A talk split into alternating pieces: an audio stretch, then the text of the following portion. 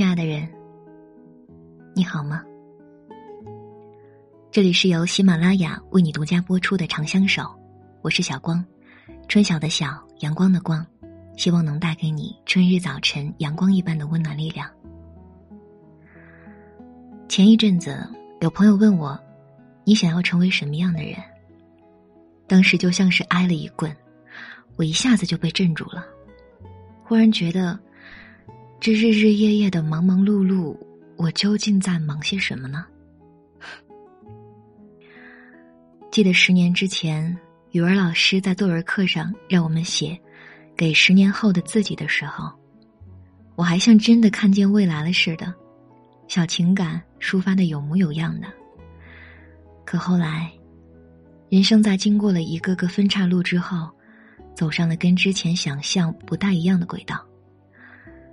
想要到达的未来，随着时间流逝，没有越来越清晰，反而渐渐变成了一幅印象派油画，模糊的不像样子。那在今天的节目，我们就来一起聊一聊你想成为什么样的人这个话题。主要文本来自于入江之鲸的《你想成为什么样的人》，入江之鲸。是简书签约作者，简书最好用的阅读和写作平台，入江之鲸的微信公众号和微博都是入江之鲸。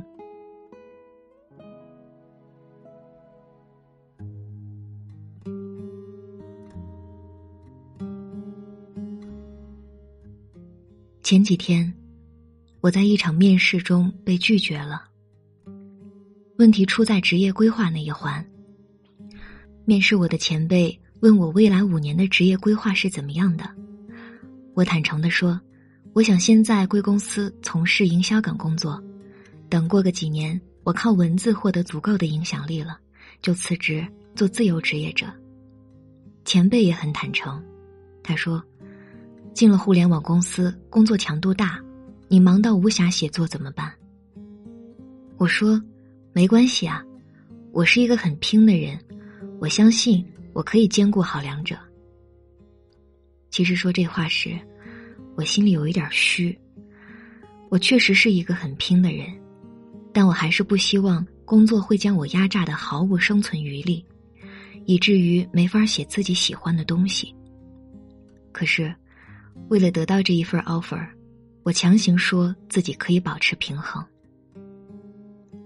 前辈说。销售和写作是两个不同的领域，你花百分之六十的时间在工作上，百分之四十的时间在写作上，而别人花百分之九十的时间在工作上，你说，谁更可能做得更好？我哑然。答案显而易见。前辈站在公司的立场上，当面拒绝了我。我暗想：天哪！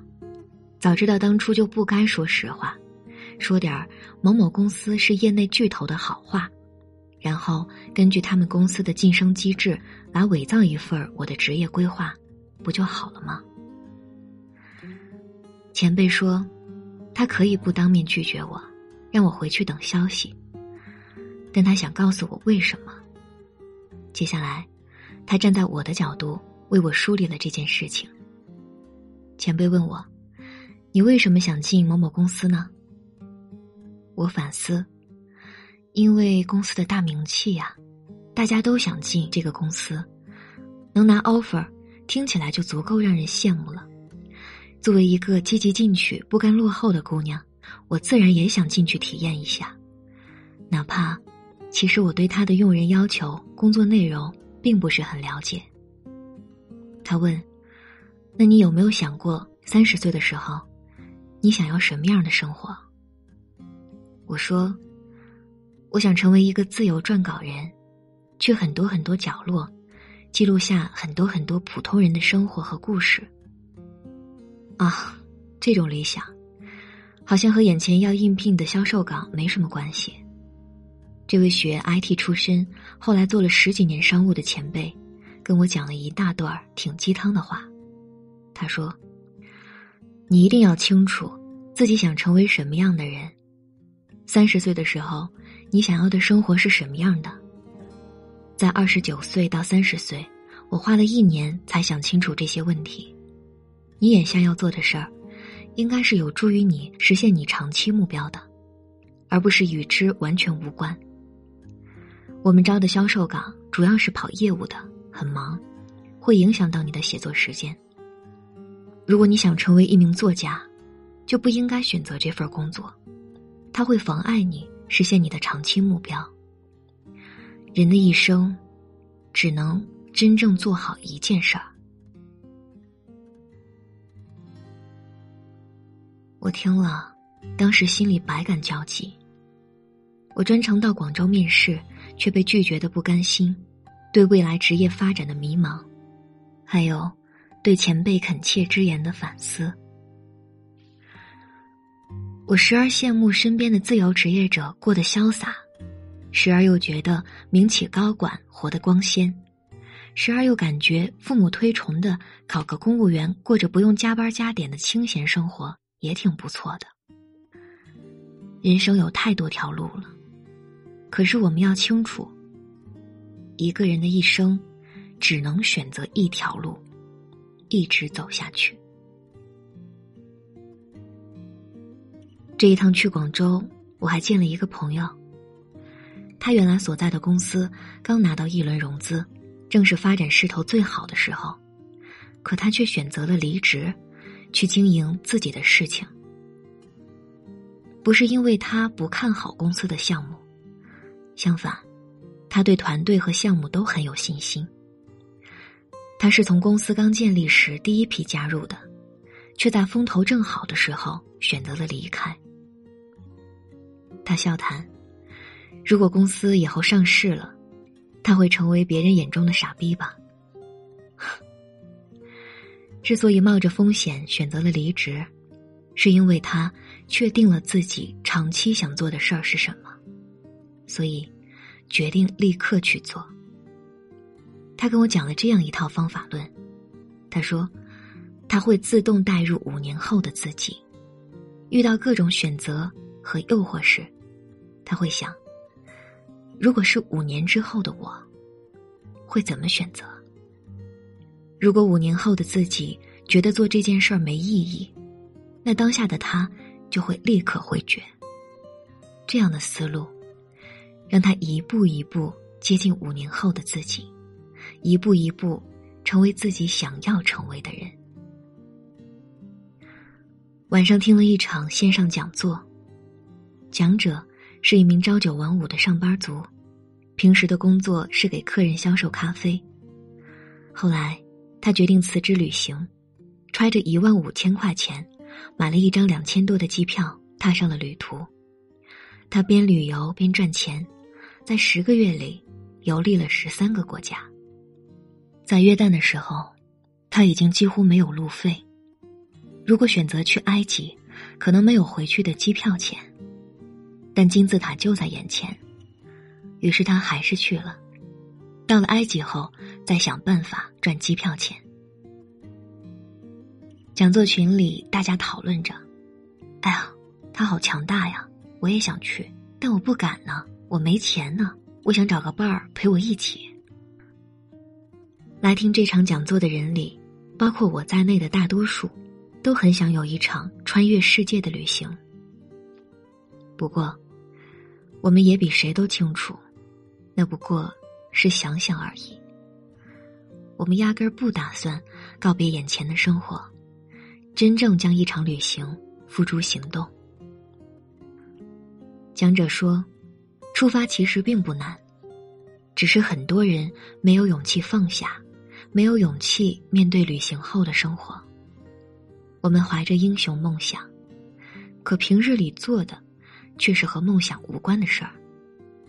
于是，岁月推移，没能成为自己想要的样子。为什么我们没有成为自己想要的人呢？有些人没想清楚自己想要什么样的生活。有些人知道自己想要什么，但眼前所做的事儿却与长期目标毫无关系。你可以拿出纸笔，尝试着写下对这两个问题的回答：你究竟想成为什么样的人？还有，现在的你，能为将来的自己做些什么？我们的眼前有很多条路可走，但我们每个人只能选择一条。池莉写过：“一生的时间并不多，一生的精力也不多。”要搞好一件事儿，实在不容易。用去一生搞好了一件事儿，那也就够可以了。世上不知多少聪明人，一生都没有搞好一件事儿。一个人一生可以经历很多事儿，但只能做好一件事儿。如果确定了你愿意做一辈子的事情。就抛下无关的念想和可能性，把全部努力都投入在这一件事儿上，把你当做五年后的自己，审视当下在做的事儿，确保自己每做一件事儿，都在一步一步接近理想中未来的自己。我总相信着，我们会成为自己想成为的模样。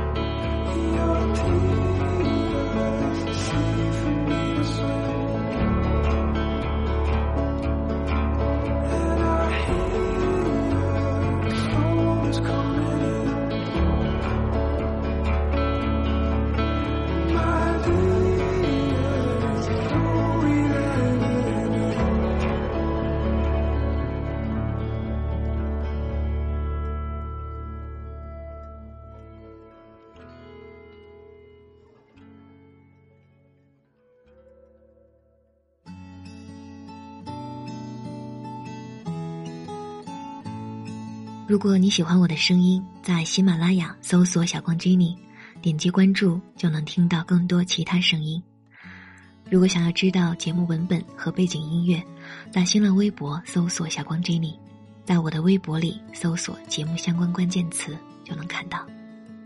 我的节目每个月六期，周一、周四晚上十点播出，数量不多，但我不会让它只成为。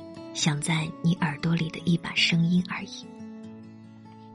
文章里说到的，人生只能做一件事儿，不是说人的一生只能去做一件事儿，而是说只要你全力以赴的去做好一件事儿，你才能做好其他的事儿。不要还没开始去做，就就想着自己这一生中有多牛逼，会什么技能，有什么成就，身价多少。人生只能做一件事儿，在做这件事儿的过程中，你就会发现很多，什么是你不会的，什么是你需要改进的，什么是你需要进取的，什么是你需要坚持的。当你做好了这件事儿，你就会发现，你学到了很多，很多你以前不会做的、不知道怎么做的、不敢做的，他们通通对你来说，都将不会是难事儿。我有一个朋友，他很清晰的知道自己想要什么样的人生，很早之前就列好了人生愿望清单，然后在接下来的时间里，只要一步一步去完成就好了。我真的很佩服，也很喜欢这些冷静、清醒、又踏实做事儿的人。在他们那里，自我并不是血肉之躯，身体只是自我用来执行任务的工具。自我也不是心智，因为心智是自我用来思考、推理和谋划的另一个工具。自我是一种能够控制、引导身体和心智的东西。那些认识到这个原理的人，在生活中就拥有了巨大的优势。他们不会让自己精疲力竭，他们能够快速敏捷的消除一些犹豫不定的想法，他们能够轻而易举的在最大限度上把注意力集中到应该集中的主题上，他们不会在无意义的目标上。浪费时间或者金钱，他们的人生一直在享受着充满力量的感觉。远近，对他也是喜马拉雅上的一个主播，他在他自己的文字里说：“这个世界上的路，永远都是自己在走。如果你看到了路却不去走，最终只能在原地徘徊。如果路都没有看到。”那就会一直陷入迷局中，无法自拔。如果你想做一个普通人，那么就去做普通的人。如果想成为更好的自己，那就勇敢踏出第一步。拿着自己普通的条件去想着更好的未来，可又无法从普通的概念中挣脱出来，在一味强调自己的平凡，这本身就是自相矛盾的论题。如果想做得更好，就去做，别去想。如果只是永远停留在不甘心的情绪当中，那不如就放下那些高远，成全自己的现在。而努力奋斗的意义，绝不仅仅只是限于赚钱，或者是博得社会的认同感，它还包括了自我价值的体现。而最直接的，就是抚平了我们的这份儿不甘。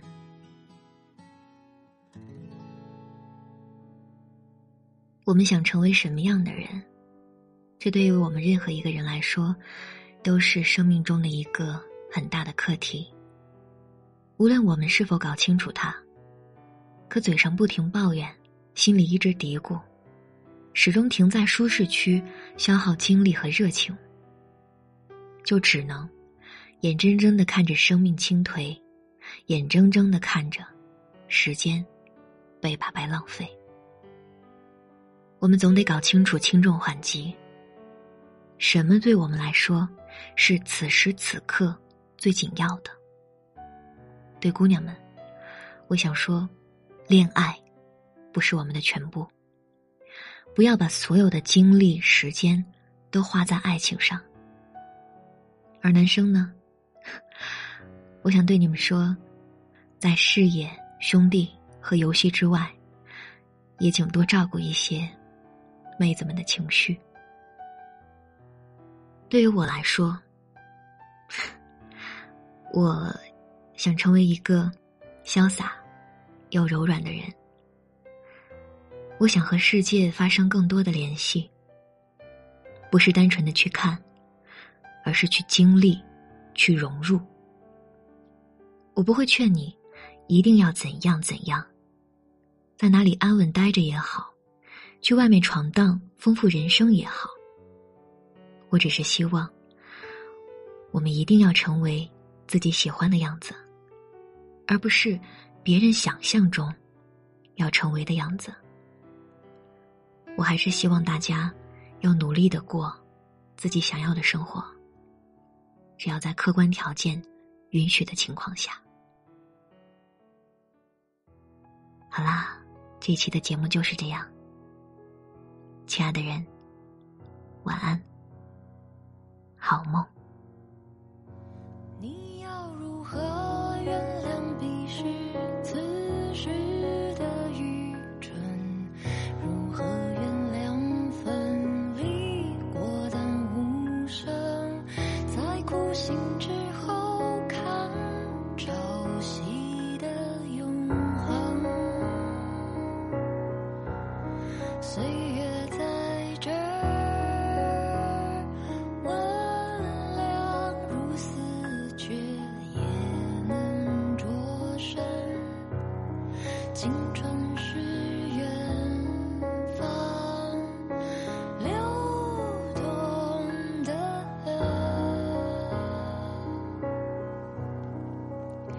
你。